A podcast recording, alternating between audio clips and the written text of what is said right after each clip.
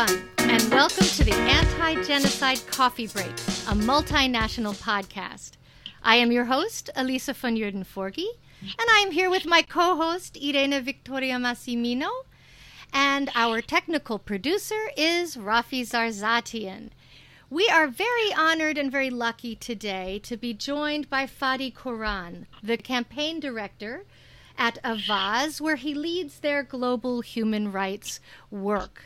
Uh, we're very thankful that he was able to take off time from his very, very busy schedule to record with us today. And we know it's going to be a very productive conversation about what's going on currently in Israel Palestine. I'm going to hand the um, podcast over to Irena at this point, and she's going to give a longer introduction of Fadi. But thank you, Fadi. I want to say thank you so much for joining us. No, thank you. It's a it's a pleasure to be with you. Thank you. Thank you, Fadi. Thank you, Elisa. So, Fadi, it's a pleasure to to be with you here. So, thank you so much.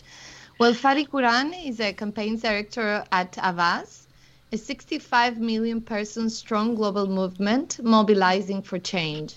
He leads Avaaz's global human rights work with a focus on the Middle East and North Africa, as well as a vast anti disinformation efforts with a focus mm. on investigating influence operations and pushing, pushing for social media platforms accountability. He also leads efforts focused on building transformative leadership across the Middle East more broadly, with a focus on community organizing in Palestine. Fadi is also an entrepreneur in the alternative energy field, where he has founded two companies bringing wind and solar energy. Fadi has appeared in the New York Times, eh, New York Times, NPR, The Guardian, Time Magazine, The Financial Times, and other media outlets. And you can follow Fadi at, in Twitter at Fadi Quran. So we'll say it again at the end of our podcast. So thank you, Fadi. Your your biography is so interesting. So I hope we can go a little bit through it uh, while we talk. Yeah, me too. But before yes, but before that, I'd like to mention a piece of news that probably Fadi will enlighten us a little bit more. Uh, Mohammed Al Kurd and Muna Al Kurd two uh, very influential people in the neighborhood of Sheikh Jarrah in Jerusalem were arrested, East Jerusalem, were arrested um, last night. Fadi, can you give us the time difference? Uh, doesn't make it fully sure for me as I'm located in Argentina.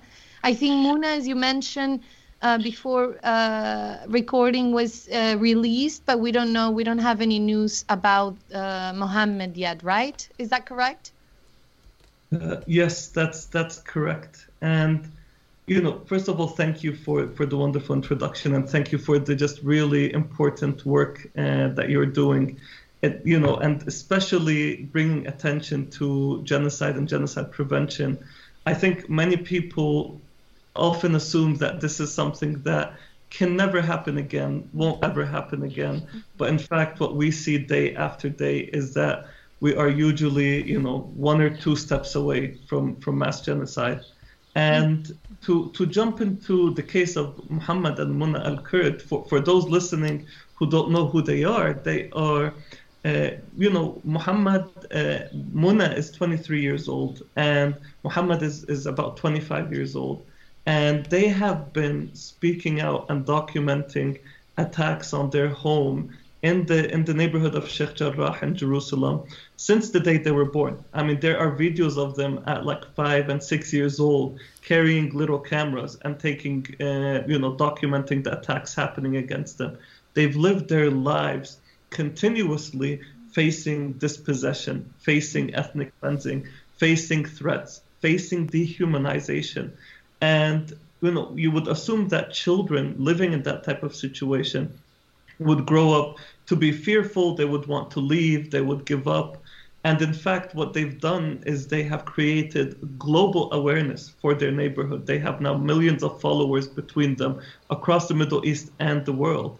And this morning, Palestine time, the Israeli intelligence forces and the Israeli police barged into their homes. Uh, Muhammad wasn't home, but Muna was home, and they arrested her. And they arrested her for claims that she was um, creating public instability um, just because she's speaking up on social media about the threat of this dispossession that she's facing in her house. They didn't find Muhammad, but they, you know, gave a summons for him.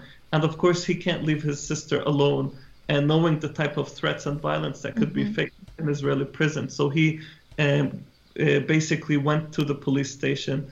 Palestinian people mobilized. Her father and a lot of Palestinians in Jerusalem went put their chairs in front of the police mm. station and said, We're not leaving. Wow. And Palestinians wow. began organizing protests across the country to say that, you know, don't, don't keep them there. So just um, an hour ago from when we're having this call, Muna was released.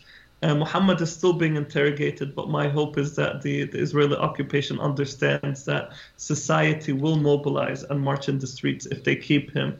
And so hopefully they'll release him um, to avoid that trouble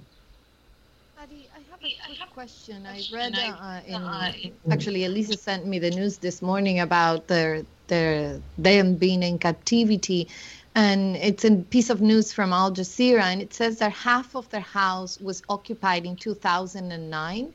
Can you explain us a little bit about that and, and light our audience as well on how come uh, half of the house is occupied by settlers actually? Yeah, and this is you know, you know, I don't want to go through the, the full history of the conflict um, on on this podcast because I think we'd we'd have to make it into a Netflix series if that was the case. Which is a great but, idea. maybe maybe one day, maybe this can be the, the little seed. Yeah. Um, we'll have but, it back anyway. So. Yeah.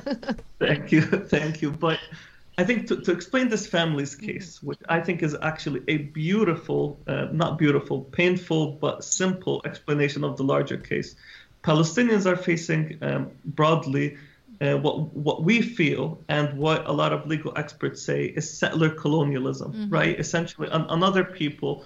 Again, without going into the details, I'm just speaking how we as Palestinians yeah. experienced yeah. it. Another people coming to to our land, coming to our homes, telling us they belong to them, and that we are inferior and then seeking to push us out. Mm-hmm. Now, for, for the family, for the Al Kurd family specifically, they were forcefully displaced from their original homes um, that you know are on the western side of Jerusalem, and in that eviction, they ended up living in East Jerusalem. The UN came and said for, for their families and other families said, okay, we're going to build you new homes on these lands that are, are lands that belong to, to the government. And so the, the UN at the time, uh, between 1948 and 1967, um, Jordan the, uh, was kind of had mandate control over Palestine. They were the government here. So Jordan worked with the UN to build these homes for these Palestinian refugees. Um, and of course, in 1967, Israel occupied all of Jerusalem. Mm. Now, Israel has a strategy, um, and it's it's some refer to it as the 80-20 strategy. They want all you know they want Palestinians to be pushed out of Jerusalem, now East Jerusalem, and they want there to be a demographic change in the city so that it's 80% Jewish Israelis and 20% or less Palestinians. Mm part of that strategy is what settlers do is they come with claims. So the al-kurd family cannot come and say we want to be allowed back into our homes that we were displaced from in 1948 right. israel does not allow that. But israel does allow settlers to come and make claims to land that you know they say previously historically belonged to uh, you know the jewish people. Now the land in sheikh jarrah there's no evidence you know the only evidence that exists and actually they even went back to the ottoman empire um, you know so papers that are over 100 years old and they brought evidence of who the land ownership there but how the, the kurd family in sheikh jarrah ended up in this split situation is that israeli courts are not just courts right and mm-hmm. especially when it comes to palestinians they, they, they're very biased, and a lot of studies have been done on this. So they take whatever documents the settlers give and ignore what documents the Palestinian families give. And the settlers and the Israeli government have worked together to use this policy to lay claim to the house that the Al Kurd family currently lives in, saying that given it was built by the Jordanian government and the UN refugee, um, you know, kind of bodies, this is now state land, this belongs to us, so these families need to be kicked out. So the settlers then came and forcefully took half of the home of the Al Kurd family. And their goal right now is to actually take all of the homes in this neighborhood in Jerusalem of Sheikh Jarrah. And this is where, why the tension has been rising in Palestine, mm-hmm. because for us, it's a red line. We will not be dispossessed again. Um, so I know that's a long explanation, but that's I hope it, it, summarizes things well. It's great. Can I ask a question about how um, how that works when when settlers take half of a home and then suddenly a family whose home is being invaded essentially has to live with this other family from I think I read that in the El Kurd family home it is people from Brooklyn have claimed their home. So how does that work? Do they did, did the Brooklynites build a wall and a new kitchen or like do they have to share a kitchen? How have they been living together for all these years? Irena and I before the podcast were thinking what would we do if this happened to us and suddenly our homes uh, had to be split? How would we even get on with, with, with our with these people who are claiming our home as their own? So, do you know how that was? I mean, just how did it work spatially? Yeah, materially, right? Materially, I, I, right? In a pragmatic way, right? It's just as if someone came. I mean, I live in a small place. I don't think we can share with another family, mm. but thinking that excuse me, that someone will yeah, use half of your kitchen or mm-hmm. I, I don't know how it works. So we were wondering that. And I also wanted to say that my first thought is how peaceful Palestinians are in that sense because I, I, I don't yeah. know. Yeah. I mean, the anger that that would bring into an individual, it's tremendous. I think someone occupying half of your house and I don't know. I can't imagine them being peaceful in the way of, of I mean the settlers, right? I can't imagine them being peaceful in the way they live. Maybe they are, but how how does it work materially? Yeah, it's I mean it's it's a good question. And to you know to be quite frank, I don't know how they deal with it and I don't know how they've dealt with it. I know there it's kind of two separate homes. So they've they've literally split the the place in half. Um, so they, I don't, you know, they don't share a kitchen or stuff like that, okay. but they do share an entrance. Um, right. And how how people can live with that? I mean, yeah, I think any family, um, just imagining, you know, I'm, trying to imagine now somebody coming and saying, going to take your kitchen, your bathroom, and your living room, and they're they're mine now, even though you've lived here for 50 years, right. or even 10 right. years. And the truth is, this is imposed. Yeah through yeah. you know violent military oppression mm-hmm. right the the palestinians here are really um, outpowered uh, compared to the israeli military mm. just yesterday um, you saw the settlers they were pointing uh, you know the, it's not just that there's a settler from brooklyn living in their house there are also now settlers surrounding them there are palestinian mm. houses their neighbors, these houses have already been taken by settlers. So the settlers were basically telling the, the Israeli military, the border police, you know, this person, this person, and this person, they're bad people, you know, and they were pointing at Muna al-Kurd and Muhammad see. and so forth. And, and, you know, yesterday, so if you just look at the images, right, you can see how this is sustained. It's not just sustained because, you know, the Palestinian people have like accepted it. It's sustained no. because there is no. a boot on the neck of the Palestinian people. Mm-hmm. And the arrest of Muna and Muhammad al Kurd today is is that type of suppression right threat that you raise your voice, even if you make a social media presence, we're ready to come for you. And I'm sure they threatened them uh, because I've been in that experience where I've been arrested by Israeli intelligence, hmm. and they will say like, if you continue to fight this, you know, takeover of your land, and we know where your mother lives. If you know, if you continue to do this, we know where you work and who you work with. If you continue to do this, we will make sure that you can't travel. You know, the, the threats will continue, and sometimes they'll execute on them. Like you know, for me, my mother was actually hurt. For example, where, where soldiers stomped on her uh, and broke her arm oh um, after one of the protests I led. You know, so this is the way that Palestinians are forced um, to live the status quo, that just high level of violence and surveillance. Wow. Betty, can I ask? Can I follow up? Yes, sure. Go on ahead, on yes. your mom, I just want to make it clear. So you were leading a protest, And then afterwards, the IOF, the IDF, IOF came and like attacked her in her house and stomped on her. Is that right? Or did they do it during the protest, or was it a few days? I'm just very interested in the details of how they how they operate, how the terror system works. Yeah. So so in this specific case, what happened is we had led freedom rides, which is a tactic that was used by the U.S. civil rights movement. Mm-hmm, mm-hmm. you know, Human Rights Watch recently spoke, you know, there is apartheid, there is mm-hmm. discrimination in Palestine. Yes. That's it's a legal fact now. You know, after Human Rights Watch and Israeli organization B'Tselem, you know, it's mm-hmm. nobody can argue that. Right. So what we did was we got on uh, buses that are only reserved for settlers. Palestinians can't use them uh, that go to Jerusalem. And you know, our vision was that we were going to show the world. And these buses were partially run by a French company called Veolia. So we the goal was to put pressure on the Israeli government and on the French company.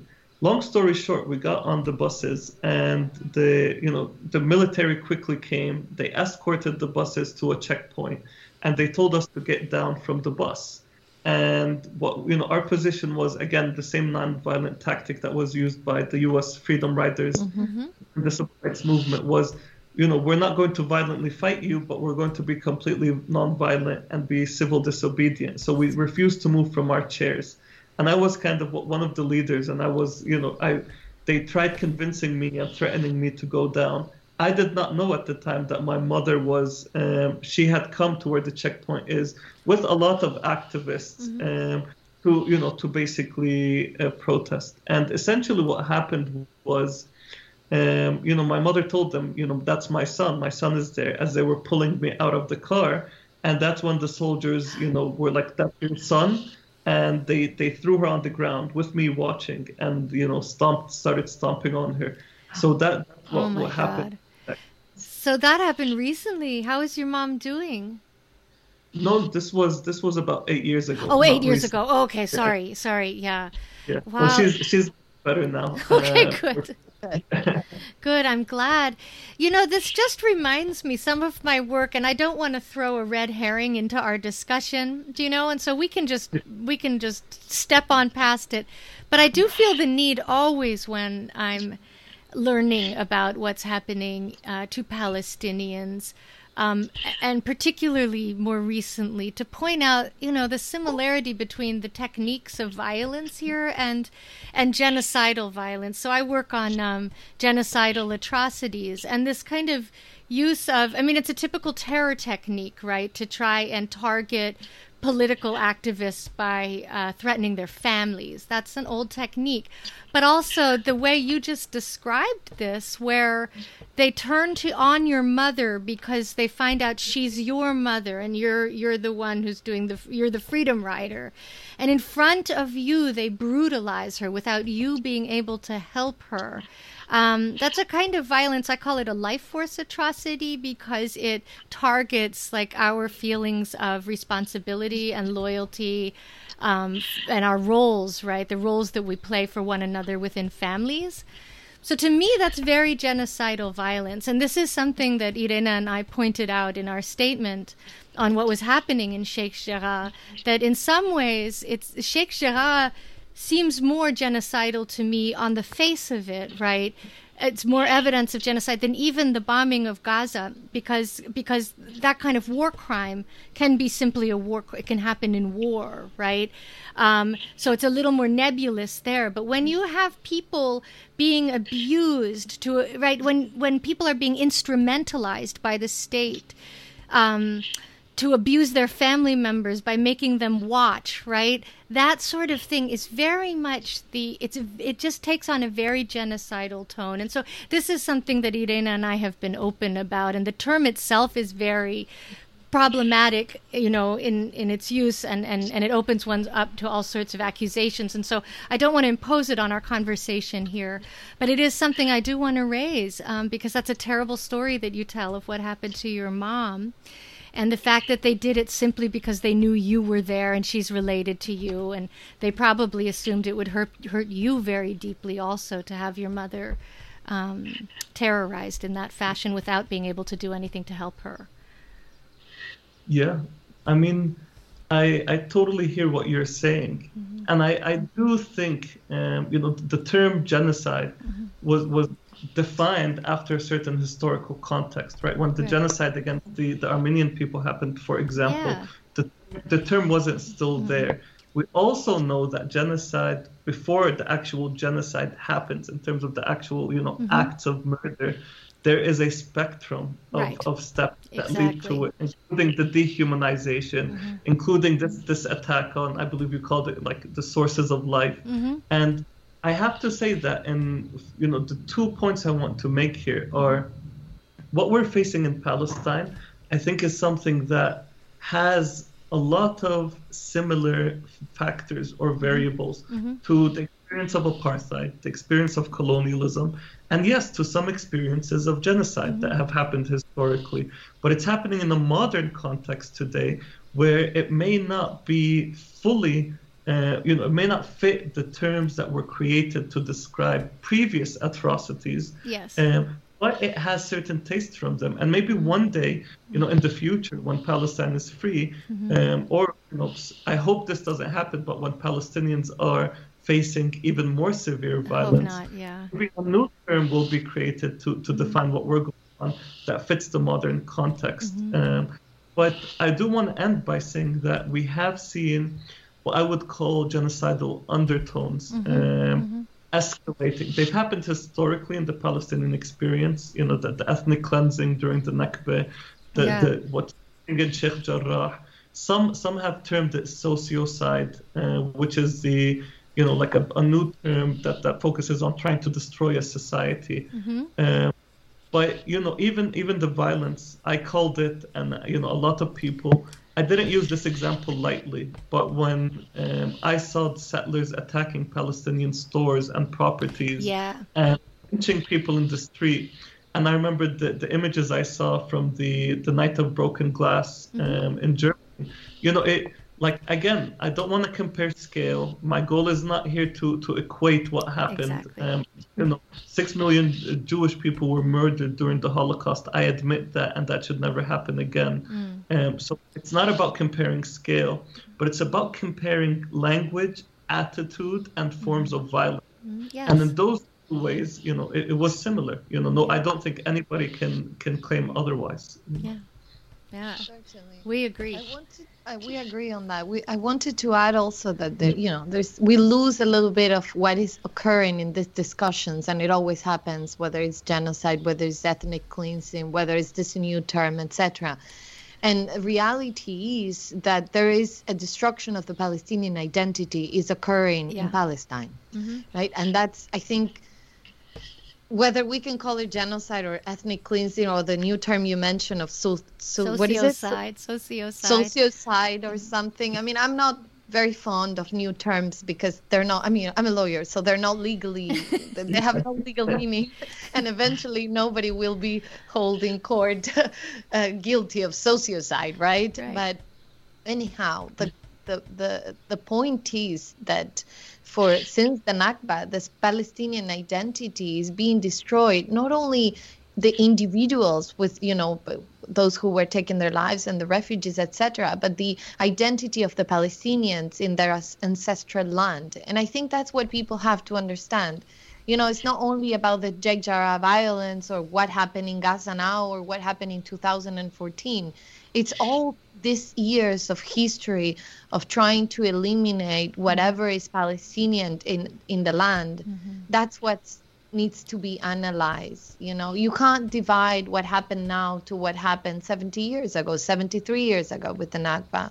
So I think that's um, that's something important one has to have in mind when thinking of you know and I, again i like elisa said we don't want to impose any terms because we know the consequences of the terms but at least apartheid which is a legal term has been recognized mm-hmm. uh, internationally and um, so i wanted to ask you fadi since we're talking a little bit of this personal perspectives and we can go back to the political later if you want what was your life growing up you know? Like how how was your everyday life growing up since you mentioned you know muna and mohammed living in this permanent occupation situation of you know the settlers going to their house actually and living along with settlers for the majority of their conscious life?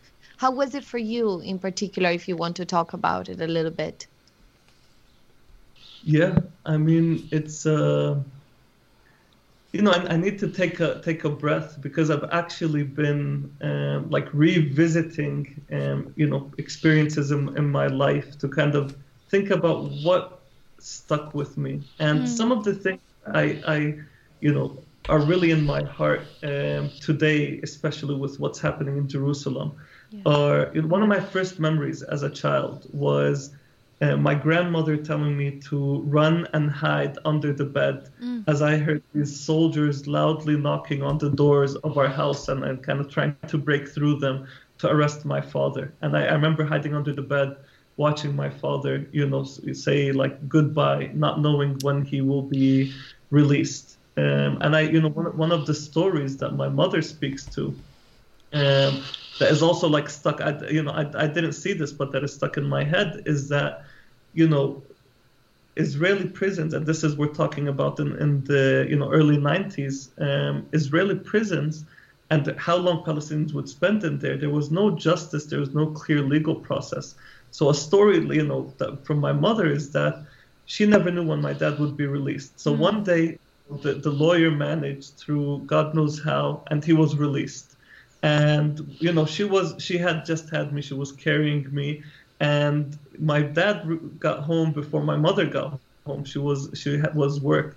And so when my mom came in and she looked and she saw my father sitting on the chair smiling at her, she was so tired and so not expecting that my father would be released that she was like, oh my God, I'm dreaming. Like, I, I need to get some bed. And so she just looked and kept walking. And then she went to do the, the dishes. And then my dad was like, what's the matter with this woman? So he stood up oh, wow. and, went, and he put his hand on her shoulder and she fainted. Uh, realizing that he was actually there, and so that's you know that's the situation I was born in. And then as I grew wow. older, you know, across the street from where I live, is land that belongs to my grandmother. And uh, my great grandfather, her father, had you know planted vineyards, uh, you know grape grape trees, and right now there's a settlement there that has taken my grandmother's land, and there's actually wine uh, called Psagot wine. It was visited, the winery was visited by the former U.S. Secretary of State Pompeo, uh, and that's wine from land stolen from our family. Oh my but God.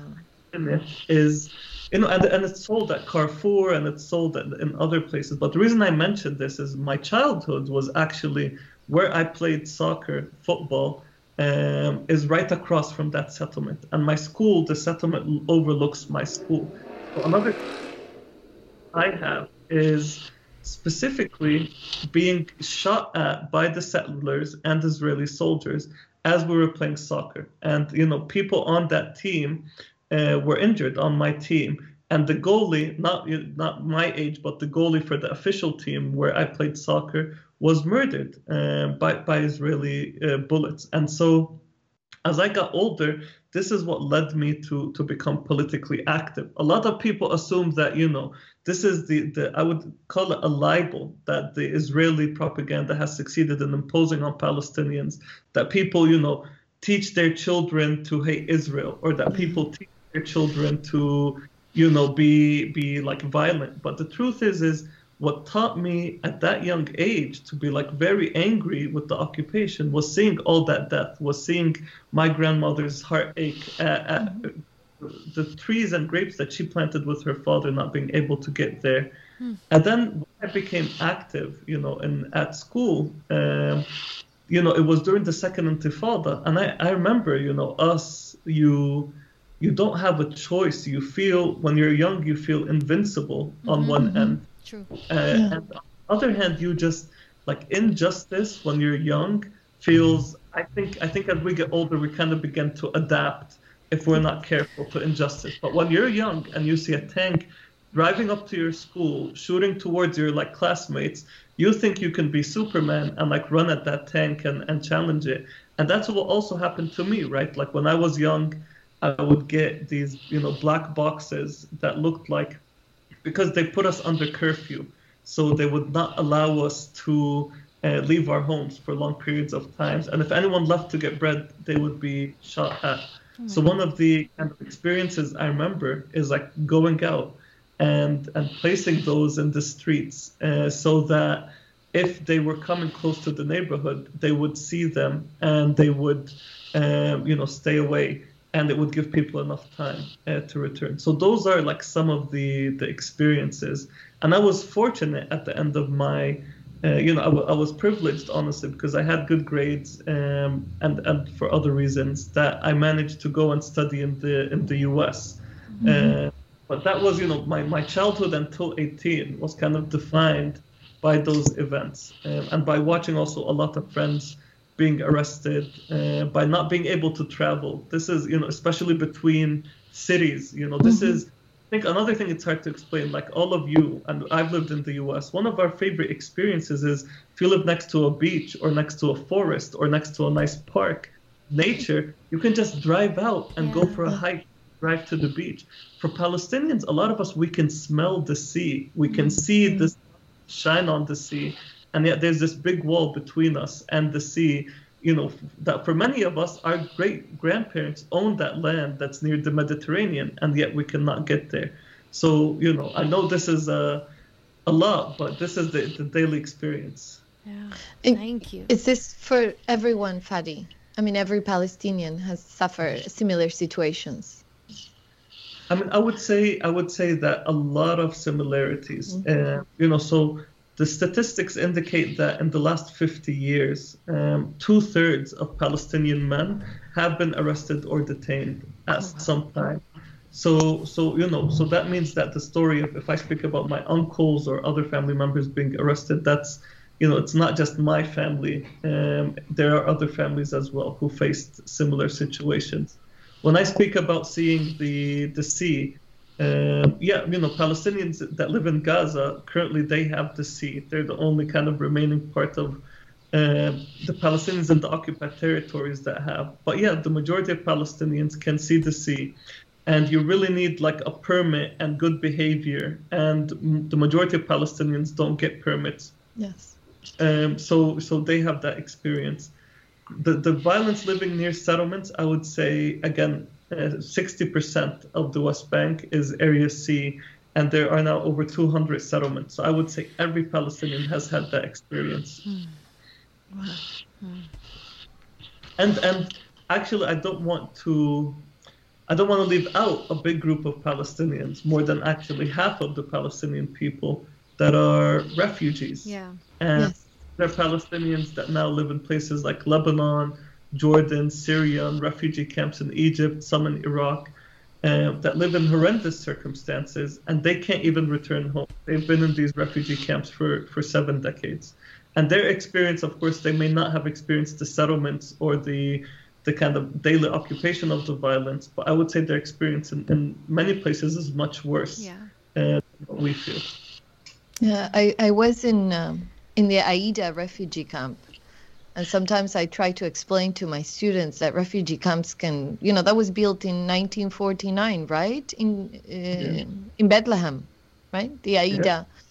And I try to explain sometimes to my students that a refugee camp can last end- endlessly, right? Mm-hmm. I mean, for, for 70 years, you can have, and it doesn't look as a traditional refugee camp, the, the image that one has with tent, it, with tents or it's just it has some buildings etc but it's like a, it's families leaving being born there being born as refugees. It's like a status that is inherited somehow and living off charity permanently because it's the help of small organizations that would give them schooling or etc but it's just the naturalization of a status that is that it's you know it's very decadent. Is that a word for a human person with no access i mean they can't just leave and go and move somewhere else. They just they're just stuck there with no idea of what would happen to them in the future.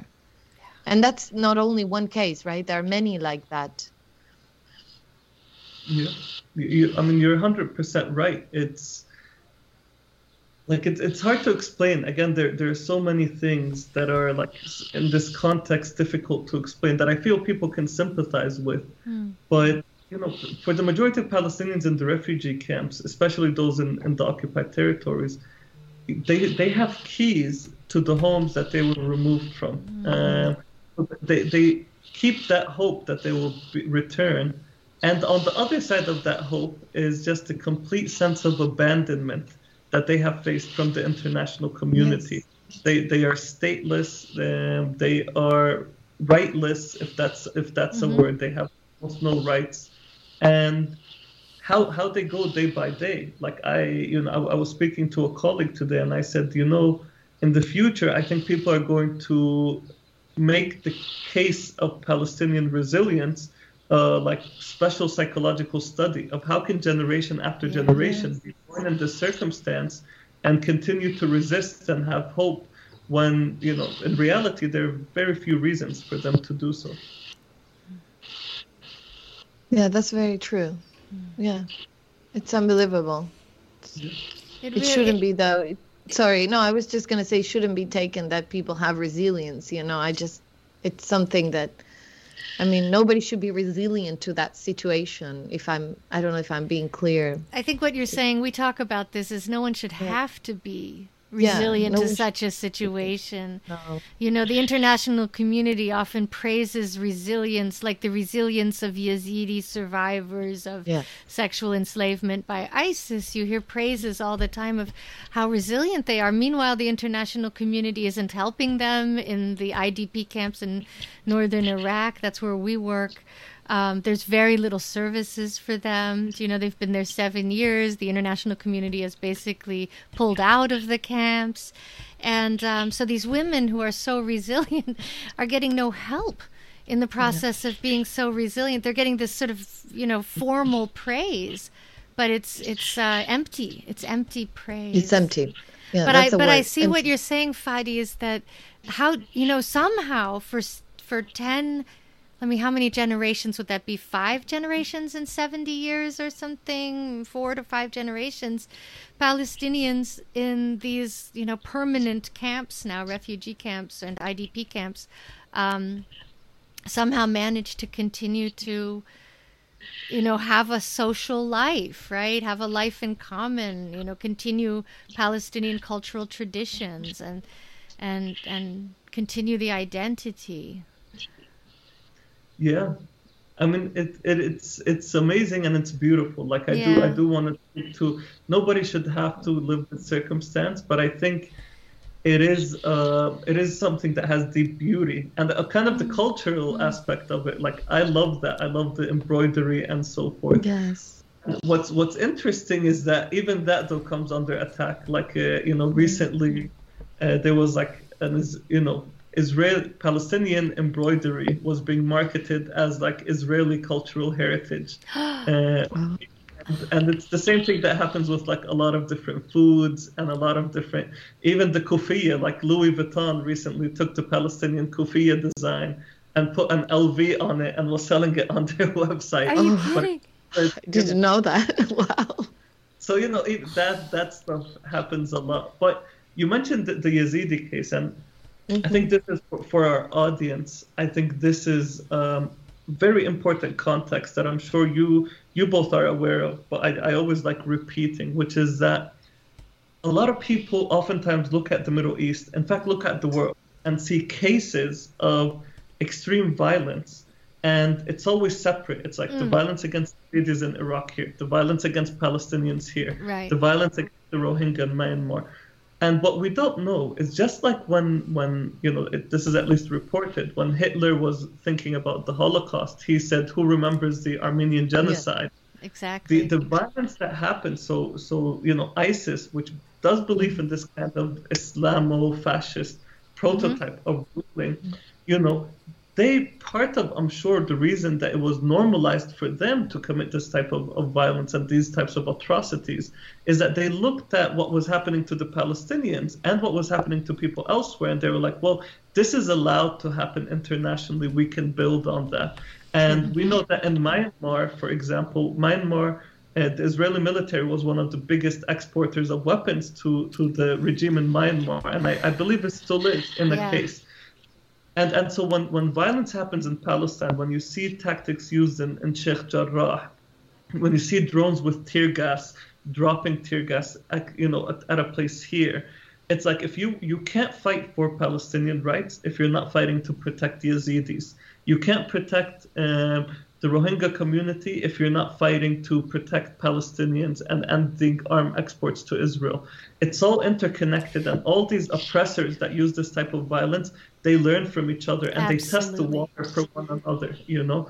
So it's it's key to continue to see it holistically on that front because I know a lot of this is what I'll end with is a lot of the audience here because I've, I've you know I've worked in international law I've worked in the human rights spectrum I have seen this consistently where you will have some of the brightest best people in the world who will like be giving their all to fight a certain type of crime happening in, in Syria or Iraq and like ignore Palestine because Right. it's too complicated.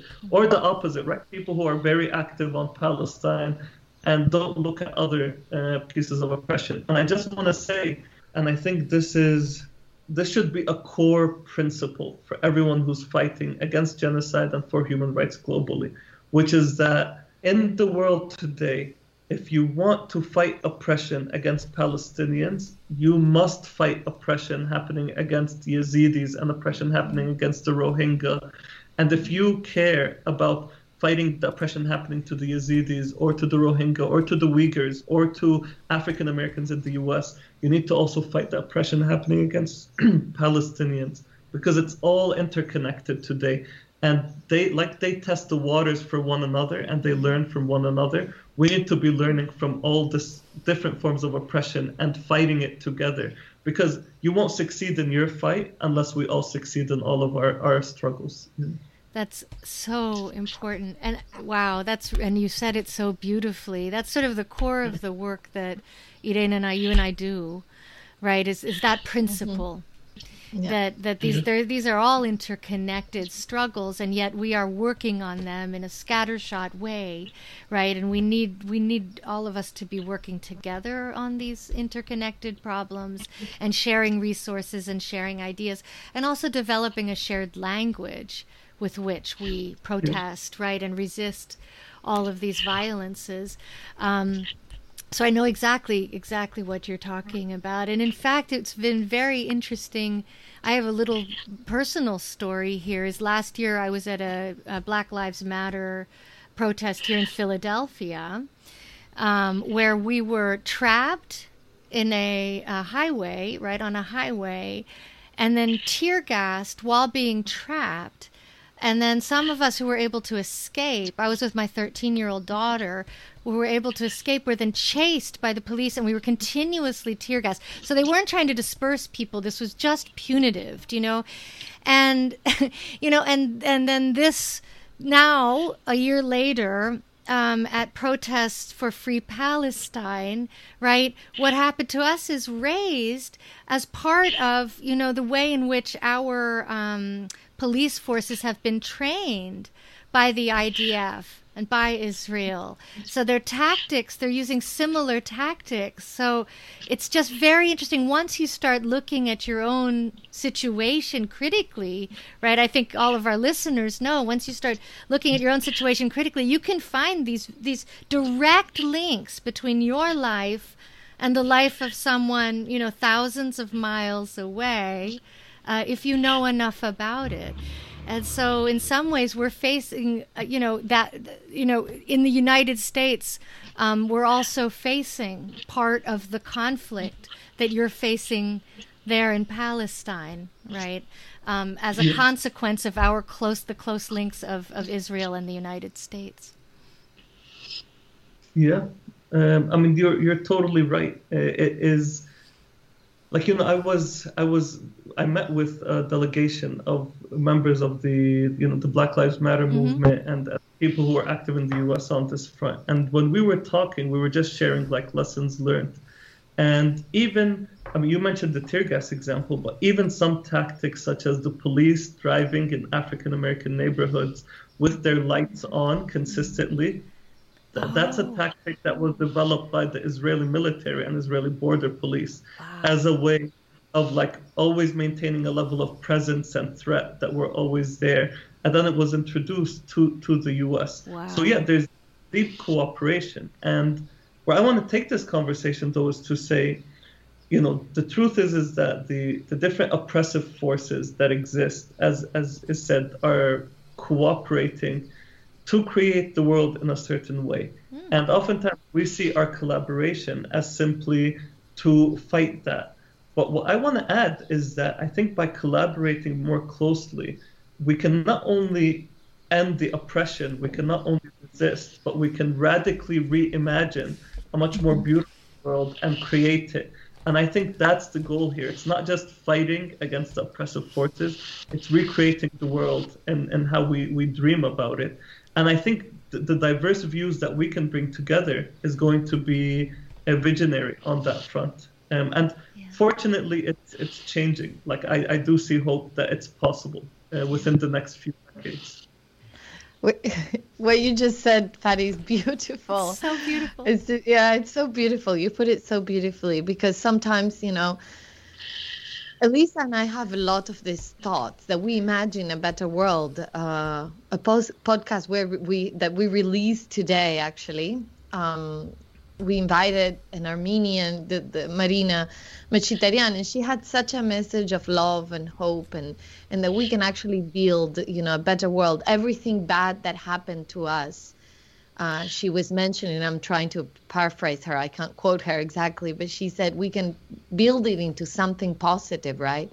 And sometimes when, when one has that attitude towards the future, people tend to destroy it a little bit. People tend to think that we have a rosy mind, right? That we are thinking too positively, etc. So I'm really happy to hear that from you, living in such difficult circumstances, because I can have you know sometimes i think that i have that mentality of a better future because my life is quite good. It's much better than the one of a palestinian of course.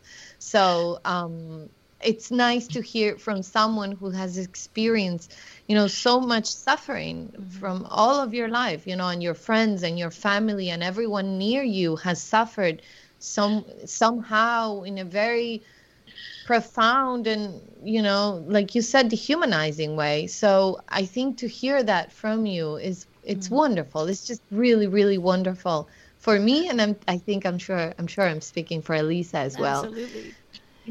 so and i and you know this is part of the work we do. Like elisa was mentioning before is that we've we've actually you know covered so many conflicts in our podcast lately and we want to reproduce our work in other places as well we want to work with the people you know mainly with the grassroots with the people that bring change with the survivors with the victims you know that have suffered and try to build some hope for the future like you said not only fight oppression but you know find a way to build in a better humanity hmm Yeah. Yeah. So 100%.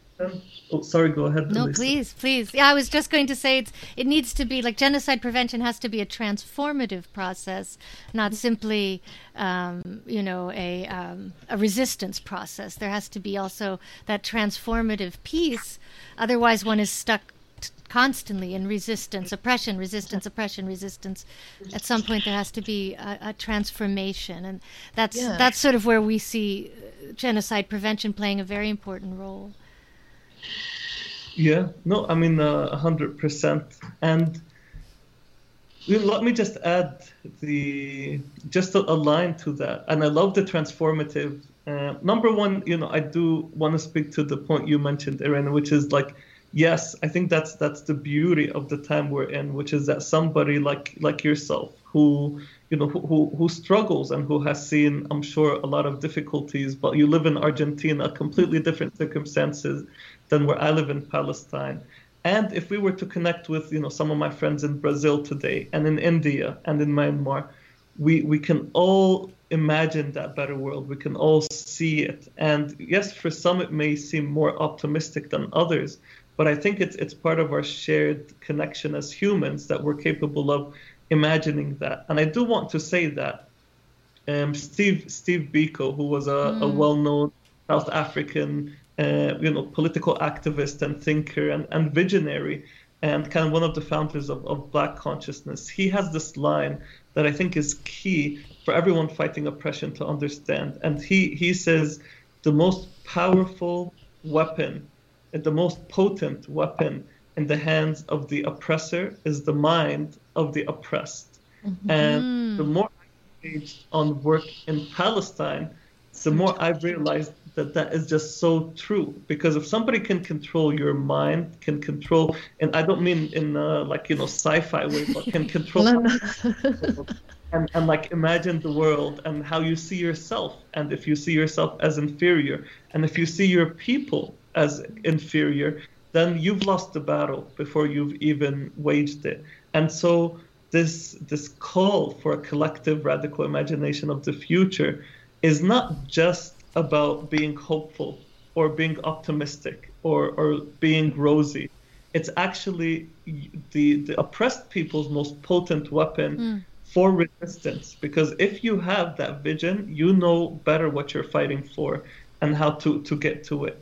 And that's why i don't speak about this hope and this this radical reimagination as a you know kumbaya let's all live together and have dialogue and as a like act of resistance because that's that's what it is well, if you don't have any hope, you just give up. You know, yeah. I always put that, you know, the life of a prisoner. I worked in prisons a lot. I've been there. I, I go often, not now in pandemic, but, and I always say the only thing that a prisoner has is the future because the present is not nice. So you mm-hmm. have you have to hope that something better will come afterwards, and you fight for that. If not, you give up certainly. So yeah, we're not kumbaya for sure. I like that. Speaking of which, do you think we could talk now a little bit about where you see the future going with this struggle? Um, in Palestine, you know, one hears about a one state, a two state solution. Um, what do you see happening? What what what is this radical transformation um, that that we're that we're heading towards, right, and fighting for? Yeah. So, so here I want to actually give the audience first the available scenarios before I jump into you know what what is the optimal scenario because and this is going to be a bit more academic but I think that's what the audience should hear. Yeah. So th- there is a scenario um, which is the status quo and I call it the oppressive status quo.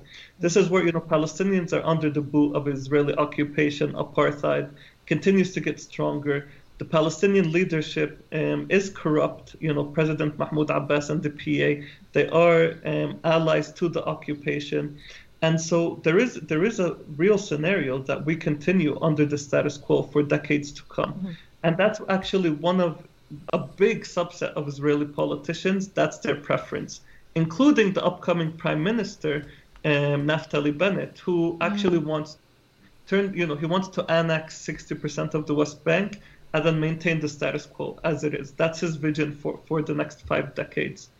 And, you know, the, the bad news with that scenario is that, as you see, Palestinians are in the news when there's blood, usually not when there's blood, but when there's kind of violence or rockets or so forth. Other than that, people forget them.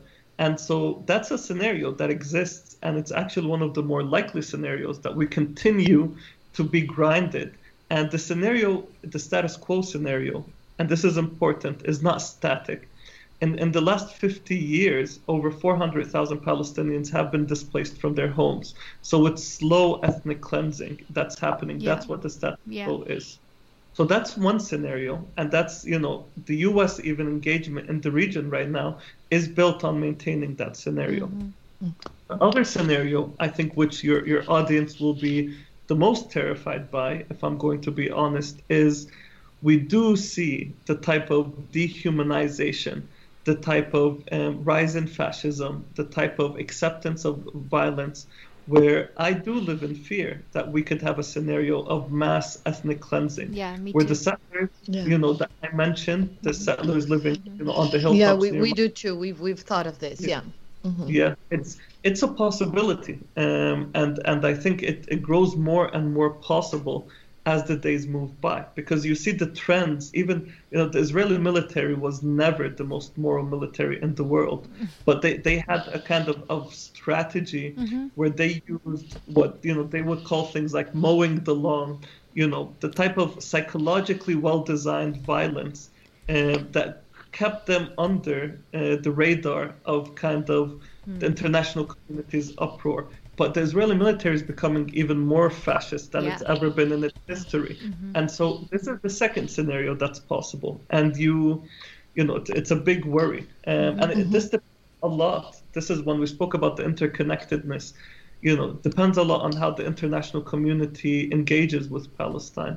So those are two scenarios. The third scenario, this is the more hopeful one that I will end with is uh, what I call the, the scenario of liberation and the new social contract in the Holy Land that is based on the principles of freedom, justice, and dignity for all. Hmm. So a lot of conversation around Israel Palestine focuses on the like one state, two state, three states, and I think that that's a distraction, right? That's mm-hmm. that's a thing that people run around because you can have two states that are apartheid. You can have one state that's apartheid. You can have three states.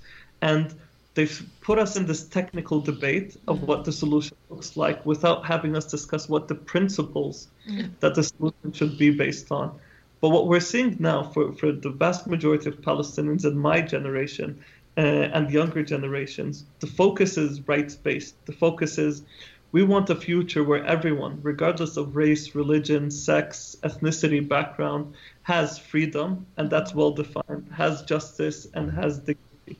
And I see a scenario where if the Palestinian, if this young generation resists strategically and builds networks, we will change the balance of power between us and, and the, the Israeli government, forcing the Israeli government, just like what happened in South Africa, to say, okay, we we need to dismantle the system. Mm-hmm. And then once we get to that power balance or shift the power balance, then we can discuss the social contract. Hopefully, we don't make the mistakes that were made in South Africa, but mm-hmm. we learn from successes. Yeah. Mm-hmm. And so that those are the three scenarios available to us.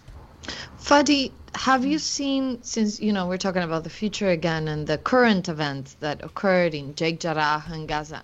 Have do you see any changes in maybe the political international discourse or media that could be positive for this third, you know, uh, the third solution of uh, the liberation and the new social contract? Yeah, I mean, you know, and, and it's stuff that's been fought for. You know, even I'll speak to, I'll begin with the official side and then mm-hmm. shift. Um, yeah so even if you look at the U.S. government, um, and we all know the U.S. government's historic you know, alliance, mm-hmm. uh, President Biden said something along the lines of, you know, Palestinians and Israelis deserve the same levels of freedom, prosperity, and security.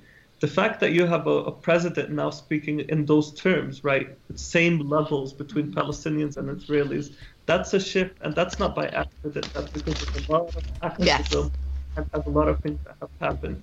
But then on, on the global scale, you know, we part of my uh, you know part of the work I'm doing is we, you know, we just you know created a huge petition now it almost has three million signers to sanction Israel. In Ireland, there's a bill uh, that is close to passing. It needs one more vote. Um, if if the Irish Parliament is, is brave enough to push this through, um, to actually impose uh, criminal liability on trading in settlement products from occupied territories and from Palestine and other occupied territories. You know that that will be a transformative success if that happens. On social media, Palestinians have been massively censored by Facebook and Instagram and elsewhere. But at the same time, you've seen, you know, Palestine became a global trend. Uh, people saying "Save Palestine."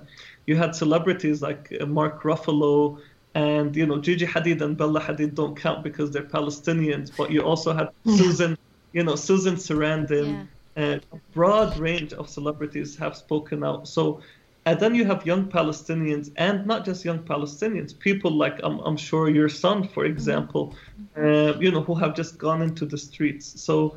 The, the challenge here, so there, there is this potential to answer your question, Lorena, and there has been this this change that also includes Human Rights Watch's report and so forth. Mm-hmm. The challenge for us is let's be strategic. And this is where I really want to name things as they are. Almost every after Palestinian uprising, um, the solution that came, the situation got worse. So after the, the first uprising, the first intifada, we got the Oslo Agreement, which kind of helped establish and, and impose the status quo we're under. After the second intifada, we got President Mahmoud Abbas, who was a puppet basically mm. in the hands of the Americans and, and uh, the Israelis, and who subcontracted. So, you know, there is this moment of hope, uh, but we just need to build on it strategically and organize around it so it's not lost. Yes, I think what what happens sometimes is that it cools off afterwards, right? After the violence, then it cools off. And I think this moment where you you mentioned, you know, some of the also the media we've seen in the media the new york times posting posting some things that were never posted before even in argentina changing it a little bit switching from having a one-sided absolute information sort of way to now portraying what is occurring to the Palestinians. So one of the strategics should be not to let this moment cool down, you know, to continue with with telling the story from the side as well of the Palestinian or from the only side, which is reality, right? Of course, there are different opinions and uh, and experiences on both sides, but there's one actual history, right? It's, it's one one uh, well not one actual history but one uh, different events in one continuous history of what is occurring to the palestinians so yeah i mean you're, you're totally right and this is it's about not letting it cool down but also not letting people burn out right yeah. i think yeah. this is the this is this is what the challenge we face honestly as organizers on the ground is you want to keep the momentum high yes. you also want everybody that's working to exhaust themselves so it's a very tough balancing act exactly it really is I mean, we face that actually in the United. I'm just thinking so much right now by from what you're saying. We face that in the U.S. with Black Lives Matter. I'm sure you know that since you spoke to organizers of Black Lives Matter. But there are just so many um, folks in the U.S. who feel very burnt out and hopeless uh, because of, because there was this huge upswell, right? Yeah. This this uprising last summer. Um, and then there have been so many events since then that have, chipped away at what appears to be it, it appeared to be big public support, and now there have been so many events chipping away at it that you know again it, it um, the public support seems to have cooled down to a point yeah. that it's hard to get people to rallies anymore right? So this is but but you know we're always reminding ourselves that um, that everybody's working in their own way to avoid burnout right? So people take what they learn and take their new visions and their new strategies and their new ideas into new places um, and and it can look quite different as it's coalescing and as it's building. Yeah, and it's it's iterative. Um, mm. You know, I think you're right. And the, the, way I like to see it is, you know, you're always building as, as long as you have a strategy, and you don't know when the dam is going to break. Yeah. Mm-hmm. Yes, you know, yeah. and so like I'm seeing one one of the beautiful things in this moment in Palestine is I'm seeing, you know, children when when kind of I started organizing, you know, kids that were 11, 12 years old, where we would have to tell them like, no, go home, you can't be here, and so forth, but who would come to protest. I'm now mm-hmm. seeing, you know, eight years later, um, like leading protests as like mm-hmm. young teen, and yeah. you know, and they, they learn from the experience and grow, and and yeah. the same thing, the networks we built across Palestine um, you know, over years are now suddenly engaged in the street in like within moments. So you don't see it all. This is, I guess, my sign of hope to people who feel like, why isn't everyone in the streets? Right. Is keep working, and you'll see it eventually, and it will be bigger than the last time. Yeah. So don't give up. You know. Oh, I, I think, think that's great. Yeah, and I think Palestinians, you know, they, they won't be silenced easily. they they there, no, it's true. There are people that have resisted so much, so they won't be silenced easily. So, and you, you know, you have our support with, you know, whatever we do. You know, yeah. we want to offer our support and, you know, we hope that a lot of people listen to our podcast and you know read our statement and know that we are behind you yeah, so absolutely. mm-hmm. can i ask you one question? We're coming up on an hour and we don't want to take too much of your time do you know? But i do have a question now for for people who say you know one of the um this uh, maybe this is too big a question, but one of the issues one faces, of course, when advocating for um, uh, free Palestine, is the fear that Jews have caused by the Holocaust, right? All over the world, not just in Israel. Do you know? And sometimes I feel like Jews in the United States seem sometimes more afraid than Israeli Jews that I know. Do you know? So, um, just fear of anti Semitism, fear of anti Semitism in the US, mm-hmm. fear of anti Semitism in Europe, fear of anti Semitism in the Middle East, and beyond. Um, but you know, my my thought about that is well it's this transformative vision. It's going to be a multivocal vision right? This is a, a peace process a peace building process more than anything else. And um, and and and and everyone will gain from greater peace um, but do you have thoughts on that? Do you know on how to address that and how to how to deal with the panic response that is so often seen in survivors of genocide, not just in Israel but but elsewhere? Yeah, that's you know I, I wanted to speak to that even before you asked because I do think it's an important um, part of the the conversation and and I want to kind of take take a deep breath and speak to the fact that the fear that Jewish people have mm-hmm. is totally and utterly, um, you know, sensical. Mm-hmm. And I say that because no human who has experienced that, or collective group who has experienced that level of trauma, can just forget about it and not live in fear of it happening again. Mm. And let's not be mistaken, it, you know, and not just the Holocaust, the pogroms, the mm-hmm. anti-Semitism, you know, it's still happening. The synagogue that was attacked uh, recently in the U.S. Mm-hmm. And so, I think the first step that everybody, you know, kind of needs to take is to not try to, you know, push away the fear or you know see it as a distraction but to actually listen to it mm-hmm. and to see where it is deeply coming from and what it is ingrained in and it, that's going to be key to solving this conflict and not only this this situation but i think to other challenges that we face around the world you know, one of one of the biggest you know and i also need to say that you know for us as palestinians oftentimes my um, oops, Sorry, I think I got stuck. Do you guys still hear me? Yes, yep. we hear you. No, we do. So what I was going to say is the other point is that for many of kind of my, my colleagues in Palestine, one of the big questions that they have is, well, yes, we, we understand where this fear is com- coming from. We understand this trauma but is it on us to try and heal it and solve it? As in, is it our responsibility to try and heal it and solve it?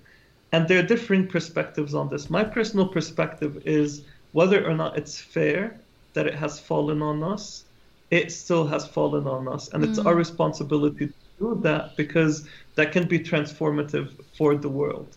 And my my usual response to um, you know friends who, who are Jewish who, who speak to this fear and who I've discussed it with them is to say one thing is understand where the fear is coming from and what it's directed at. Mm-hmm. Because if the fear um, can be easily weaponized, all of our fears, not just this fear.